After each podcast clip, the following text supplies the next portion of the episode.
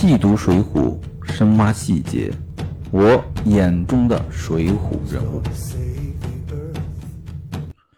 上一回我们说到，鲁达三拳打死了镇关西，慌忙的回到住处，收拾了细软啊，准备跑路了。但是呢，他也没个准地方啊，这一路呢逢州过县啊，见路就走。这回就来到哪儿？来到这个北边代州雁门县啊。进了城来呢，啊，看见这个一群人啊，在这个十字街口在那看榜。这鲁智深呢，还真是个熊孩子，那好奇心呢还特别重。呃，你一个跑路的人啊，逃亡的人啊，你去凑什么热闹？哎，他好奇这干嘛呢？哎，他也挤进去看。啊，你看就看吧，结果他还不识字，这榜你有看不明白啊，就听到旁边有人在那儿念啊，念什么？捕捉打死正途犯人鲁达，啊，系经略府提辖，啊，如有人停藏在家，速食与犯人同罪。什么文书？捉拿鲁达的文书，啊，榜上还写的有什么？鲁达的什么面貌特征？这鲁达一听，哎呦，捉我的呀！这是，这心里有点慌啊。正在这时，啊，背后一个人大叫：“啊，张大哥，你如何在这里？”拦腰抱住，把他撤离了十字路口。这谁呀？啊，不是别人，正是鲁达前面搭救过、资助过的谁？金老汉。啊，这就是什么？但做好事，莫问前程。啊，林冲也有这样的遭遇，啊，他原来救过谁？救过李小二，后来呢，自己被发配了，发配到沧州，哎，结果在老老土营呢，还碰上了自己的老相识啊，李小二一家，啊，对他还颇多照顾，这是好人有好报。这金老汉怎么会跑到这个雁门县这儿？挺奇怪的啊，怎么回事呢？那金老汉呢，也是一个精细人啊。当时他离开了这个魏州以后啊，他也怕这个郑屠啊派人找他追上来，结果呢，他就没有往东京那边去。碰到了一个什么？向北来碰到了一个原来的一个老邻居啊，在这边做买卖。就带了他们这个妇女来这边了，呃，结果呢，还给他女儿做了个媒啊，嫁给了什么本地的一个大财主赵员外，养做外宅，啊，现在日子过得挺不错的，衣食丰足，在这算安顿下来了，啊，结果这金老汉哈正好啊，在这十字街口还碰上了鲁达。那鲁达也是运气不错啊，啊，结果这个金老汉呢就把这个鲁达呢引到家里来，啊，叫过这个金翠莲，与恩人见面，啊，安排这个酒食，请这个鲁达吃饭，啊，正吃着高兴的啊，哎，突然就听见那个楼下啊喧嚣起来了，哎，怎么回事啊？这鲁地侠呢，连忙开窗就看啊，看这楼下呢有这个二三十个人，拿着什么白木的棍棒啊，口里都叫啊，拿将下来啊，这拿谁呀？是来拿鲁达的吗？啊，只见呢，里人群里面有一个人骑在马上，口里面大喝道：“休叫走了这贼！”鲁达一看啊，情况不妙。他抄起个板凳啊，从楼上就打将下来，要动手。这金老汉连忙拦住，都不要动手。来的不是别人，谁呢？正是这赵员外。这金老汉呢，连忙下楼啊，到这个骑马的这个官人前面啊，说了几句话啊。那官人笑起来了，啊，把那几二三十个人喝散了。然后呢，下马来到了里面，啊，见了鲁提辖呢，扑身便拜，啊，像见了宋江一样哈。这回是见了鲁达啊，见面就跪下来了。闻名不如见面，见面胜似闻名。义士提辖受礼。那为什么见了鲁提辖这么大礼？那一个一方面呢，当然这个鲁达呢是这个金翠莲的救命恩人这金老汉呢也经常在赵员外面前啊说这个提起这个鲁达，这是其一啊。其二呢，这个赵员外啊。啊，一个财主，平时呢也喜欢耍枪弄棒的啊，喜欢练武，早就听说这个鲁提辖这武艺高强，这回见了面啊，心里高兴。那古代有句话叫什么“穷文富武”，就古代这个人呢，这个呃，你要博取功名两条路啊，穷人家的孩子干嘛呢？啊，只有走这个科举文科。啊，文科举这一条路，啊，富户呢，他有另外一条路，可以通过什么武举？啊，为什么穷文富武呢？考科举的话啊，如果是凭文章的话，啊，成本相对来说比较低，啊，笔墨纸砚，啊，请老师上学堂就可以了。但是这个武举啊，那成本就高多了。首先，这个老师就不好找，对吧？你武艺高强的老师不好找，武艺高强，而且还能怎么样？还能教得出来，就更不好找。这是其一。其二呢，你练武的话，这伙食要好，啊，就一日三餐这个肉啊，你是少不了的，啊，啊，我看到一过一篇文章啊，就说了啊。教练这个挑这个好苗子啊，首先得问的什么？问你家庭的情况啊。有一这当年了啊，当年大家生活条件啊，不像现在啊，大部分家庭都没有什么问题，在这个蛋白质的摄入上。那以前这个大家家庭条件呢都偏差一些啊，教练就要问这些事情。呃，家里如果每天啊供不起二两牛肉的，根本没有办法练这个体育啊。不光是练武啊，整个体育行业都是这样啊，必须要保证蛋白质的摄入啊。这是其其二，更何况呢，这练武啊，还除了这个日常的饮食之外，是不是还有各种的什么补药啊？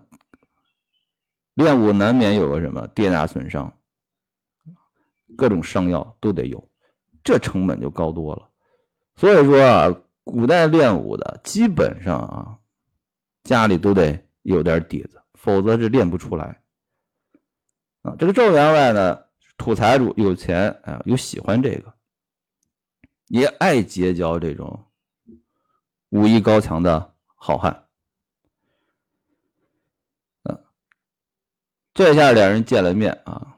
重新坐下来啊，喝酒吃饭，啊，聊什么呢？来聊点武艺上的事儿啊，聊点这个鲁达啊，如何这个三拳打死镇关西啊？这赵员外呢啊，听了以后啊，也是心情很激动。啊，到了第二天啊，那赵员外说了啊，此处呢恐不稳便啊，可请替家到别庄住几时？因为这个金老汉这家里面在哪儿？在这个城里面。啊，人多眼杂，不太稳便啊。赵员外呢，就让这个鲁达到他的庄园里去。两人呢，骑着马啊，到了这个鲁的啊赵员外的庄园到了草堂上，分宾而坐啊。赵员外呢，一面呢吩咐杀羊置酒相待啊。这有个小细节啊，我觉得也挺有意思的啊。注意啊，杀羊置酒相待。我们有一个俗语啊，叫“杀猪宰羊”，对吧？啊，其实，在这个《水浒传》里面啊，他们吃的什么肉啊？一般啊，大家看啊，经常出现的是什么？牛肉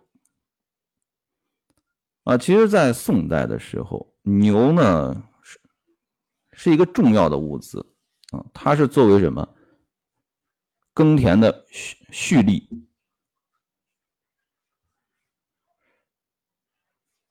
主要要拿靠这个牛来耕田啊，重要的什么战略物资啊，所以说呢，朝廷呢就禁止杀牛。其实，在古代啊，有相当多的时期啊，牛是作为一个重要物资的啊，有的时候禁止杀，有的时候什么要控制的杀啊，什么时候才能杀牛啊？这牛低啊，老了。病了，这时候才能杀了卖。所以说那时候的牛肉啊都不好吃，啊，卖的便宜。真正的好牛啊，那是不能杀的，那杀了是犯罪。啊，所以说你别看着好汉们动不动啊什么切个一盘牛肉上来，啊，为啥便宜？不是什么好肉。那什么肉好啊？在古代传统的羊肉好。那为什么这样说杀羊啊白酒啊？说明什么？赵员外重视鲁达呀，杀好杀好肉给陆提家吃。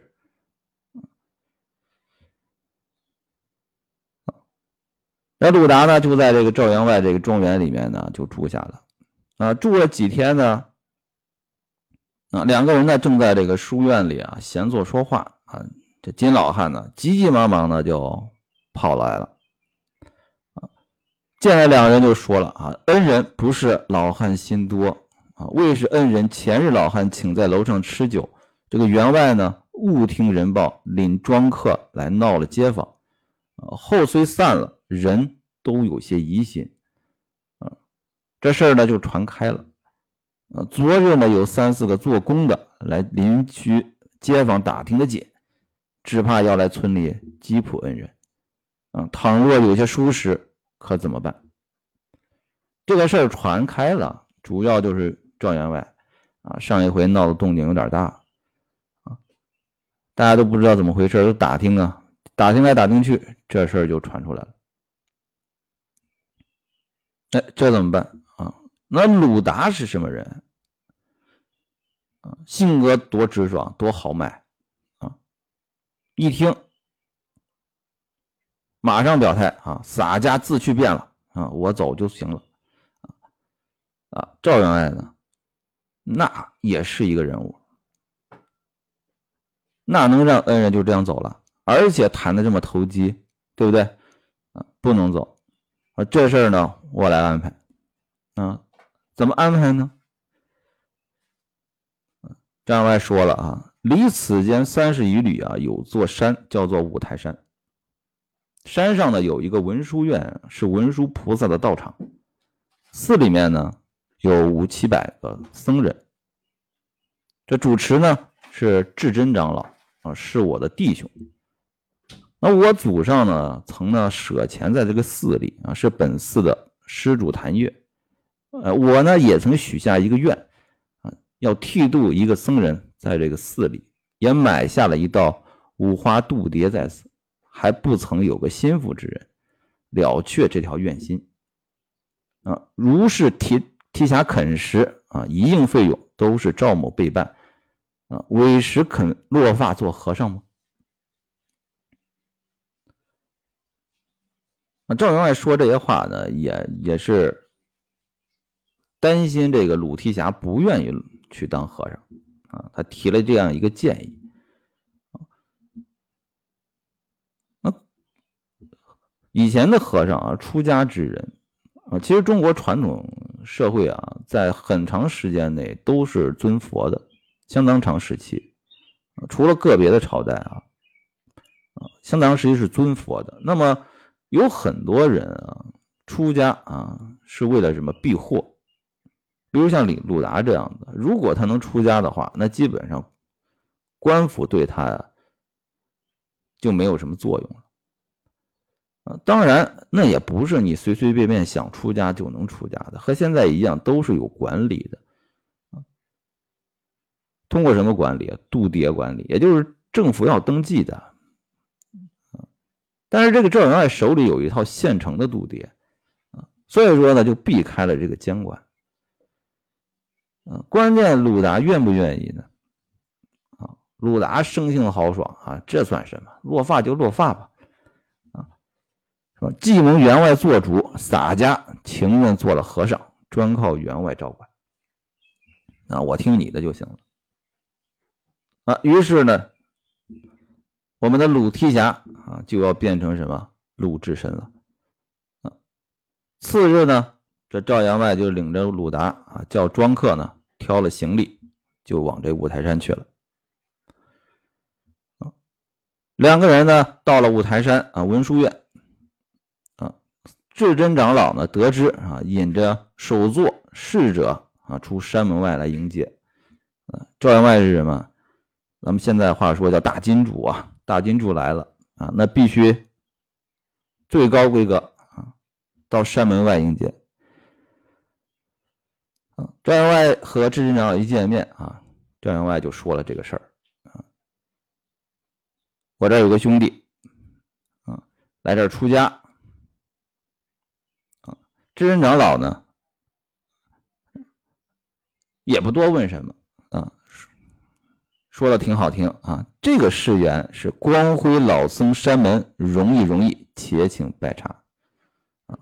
我看什么时代啊，这个钱呢，他他还真是有话语话语权啊。